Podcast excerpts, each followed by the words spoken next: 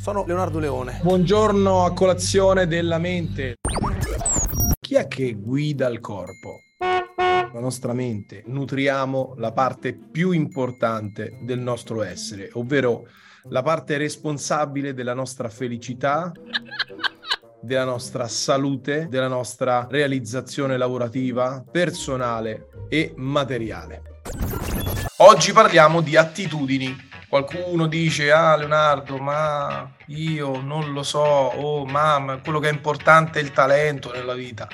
Io intanto oggi vi dico una cosa, credo che sia abbastanza importante, che ognuno di noi ha delle attitudini. A volte possono apparire anche come negative, no? Io, quella persona ha l'attitudine a rompere i coglioni. Ma non mi rompete i coglioni! Quanti ne conosciamo che hanno l'attitudine a rompere i coglioni? Io diversi Ecco, per esempio, un rompicoglioni deve esserci in ogni azienda, ma proprio ci deve essere. Il famoso critico, no? colui che ogni volta che vede una cosa trova sempre quello che non va. Ecco, in ogni azienda, per esempio, ogni azienda ha bisogno di, di determinate fu- figure. Ci deve essere un creativo. Chiaramente l'ho personalizzato perché noi altri io sono un creativo. Ci deve essere uno operativo, cioè quello proprio che si fa il culo, che sta sul pezzo, ok? Deve essere di solito il co, cioè quello che inizia a coordinare tutte le operazioni, non è che lavora solo lui, però diciamo quello che veramente respira l'azienda, il primo ad arrivare e l'ultimo ad andare via in fase di startup. E poi ci deve essere un critico, ok? Quindi un critico chi è? Colui che guarda tutto quello che non va. Ma perché non va ammazzato? Io non lo so. Quindi quale sono, qual è o quali sono le tue attitudini? Una beata minchia! Faccio un esempio di attitudine, cosa intendo per attitudini? Quelle, des- quelle predisposizioni che tu non ci hai studiato sopra, ma sono delle predisposizioni caratteriali. Ci sono persone che, so- che tendenzialmente parlano di più, ci sono persone che parlano di meno, ci sono persone che sono più conservative, persone che sono un po' più matte nel fare le cose. Sono persone che, per esempio, sognano di più, alcune che cr- criticano di più, sono più negative. Ci sono persone che hanno uh, l'attitudine di usare le mani, gli piace usare le mani e poco la mente, poco i calcoli. Altre persone invece che gli piacciono più i numeri. Eh, ci sono persone che hanno bisogno, proprio bisogno, di cambiare scenario tutti i giorni. Ci sono persone che hanno bisogno di stare proprio bisogno. No? Piacere tutti ce l'hanno, però hanno bisogno di stare con le persone. È ora di finirla, sta cosa dei bisognosi è una mania come me. Io per esempio sono uno di quelli, quali sono per esempio le attitudini di Leonardo? Beh, le attitudini di Leonardo innanzitutto sono abbastanza critico, ma la base, proprio se dovessi pensare a Leonardo bambino, molto vivace, ok? Attitudine di Leonardo sin da bambino a stare con gli altri, a voler divertire gli altri, a voler dare agli altri. Facevo sempre il giullare. Per esempio, nelle tue attitudini sei più ordinato o più disordinato? nelle tue attitudini vuoi stare più con gli altri o più spesso isolarti? Nelle tue attitudini ti piace più fare cose ripetitive o andare a fare cose nuove ogni giorno? Nelle tue attitudini c'è una predisposizione alla critica, quindi alla visione negativa delle cose o positiva? Nelle tue attitudini c'è una tolleranza allo stress, quindi sei una persona che comunque gestisce bene questo stress oppure lo eviti come la peste? nelle tue attitudini c'è stare al centro dell'attenzione delle persone o eviti l'attenzione delle persone? Nelle tue attitudini, per esempio, sei una persona che ama vedere cose realizzate, quindi ama realizzare qualcosa o ti piace stare con i grandi? Ti piace usare le mani perché hai bisogno di essere creativo o creativa con le mani o ti piace di più usare la mente? e ho sviluppato anche una, un'attitudine critica, l'ho dovuta sviluppare per l'azienda, perché se non fossi diventato severo con me, rigido e critico, sarei andato in giro come un aquilone. È importante sviluppare dentro se stessi una rigidità, il saper dire no a se stessi, il sapere di no a un figlio. Allora adesso fai una bellissima cosa, scrivi che lavoro stai facendo oggi. Noi nella mia famiglia non lavora nessuno. La cosa che dovresti chiederti adesso è posso cambiare l'approccio al mio lavoro o la modalità o alcune cose affinché io possa sincronizzarmi e sfruttare quella mia attitudine in quel lavoro? Adesso scrivete che cosa potete fare al lavoro per godervi di più il vostro lavoro. Ma adesso la domanda, il tuo lavoro ti sta dando la ricompensa economica che senti di meritare o che ti è utile nella vita? Noi dobbiamo sfruttare queste attitudini perché attraverso le attitudini noi potremmo ottenere dei risultati straordinari. Cioè, se io cavalco le mie attitudini, quali sono le cose che possono succedere? Uno, sentirai molto meno sforzo di un'altra persona in quel ruolo e ottieni i risultati molto più facilmente di altri. Quindi senti meno sforzo rispetto agli altri facendo quel qualcosa e ottieni più facilmente risultati rispetto agli altri.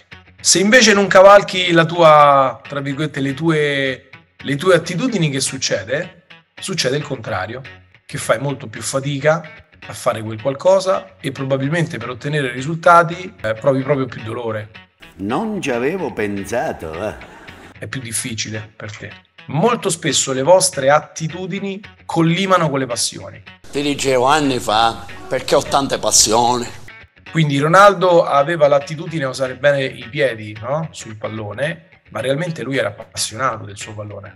Era il suo migliore amico, non aveva altri giocattoli, aveva pochi amici, quindi realmente cioè quello che per gli altri era sforzo, per lui era una passione. Perché oggi continua ad allenarsi come un forsennato? Perché è una passione per lui, fortissima.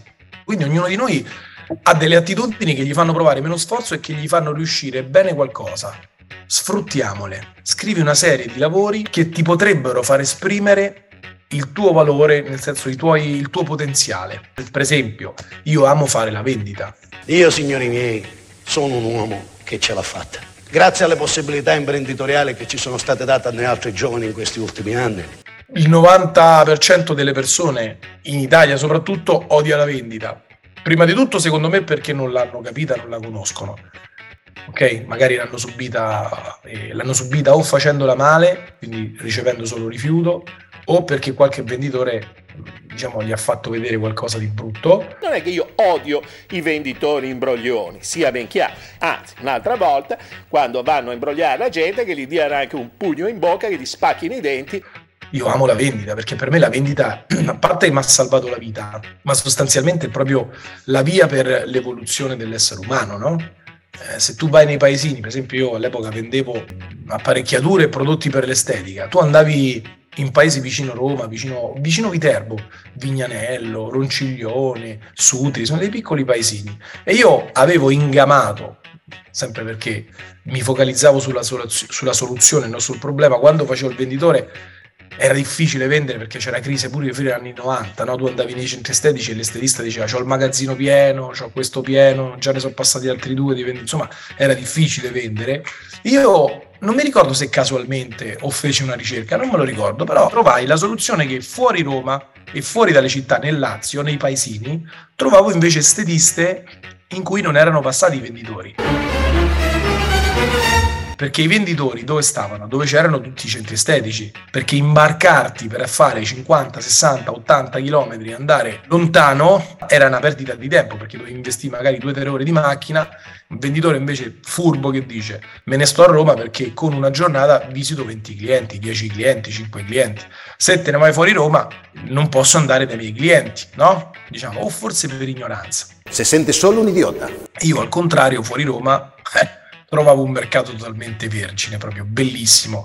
Andavo nei centri estetici a Roma e che ne so, per, pensavo di portare l'innovazione con la cavitazione, eh, già ce l'aveva da un anno o già stava a pagare leasing di un altro, insomma, sempre a fa botte, no, ma hanno fatto già un preventivo per litigare. Tu andavi fuori Roma o trovavi quella spiantata, sostanzialmente proprio che era sotto zero, o trovavi quella che era indietro nel tempo perché che ne so, vedevi che aveva apparecchiature vecchie ma che aveva soldi e tu facevi delle vendite pure senza leasing, soldi in mano, no? Questo perché? Cioè tu vedevi un centro estetico a Roma e un centro estetico a Vignanello, faccio un esempio, dove avevo una cliente, tu vedevi due mondi totalmente diversi e questo era perché mancavano i venditori. Perché per raggiungere i suoi obiettivi il venditore che faceva? Andava lì col macchinario ultima generazione per venderlo.